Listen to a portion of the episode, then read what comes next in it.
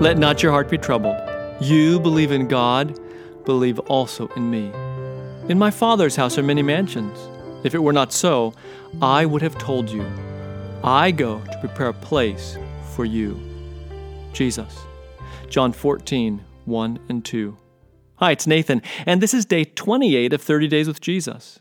A place for you, for me. Yes, there's a place in eternity for you. Those friendlies will be looking for you because you have another place. The Jesus who died, resurrected, that Jesus lives. That Jesus has been at work for you. There's a home for you outside and beyond this troubled world.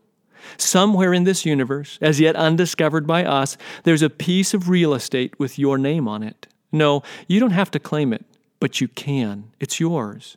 Your very best friend has secured it by his own life. It's a place in his father's house, a beautiful place.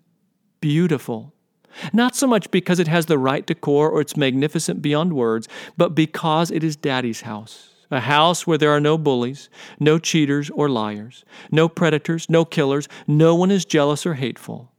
All of that is part of our story here, but it isn't anywhere there. It is safe, safe for the body, the mind, the soul. Perfectly safe.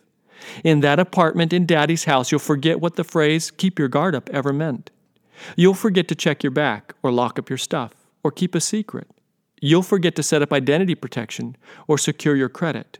You will be safe, in the very deepest sense of the word, perfectly safe.